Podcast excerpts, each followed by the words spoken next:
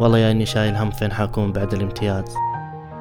طب لو إنهم ما قبلوني في القسم اللي أبغاه فين حأروح؟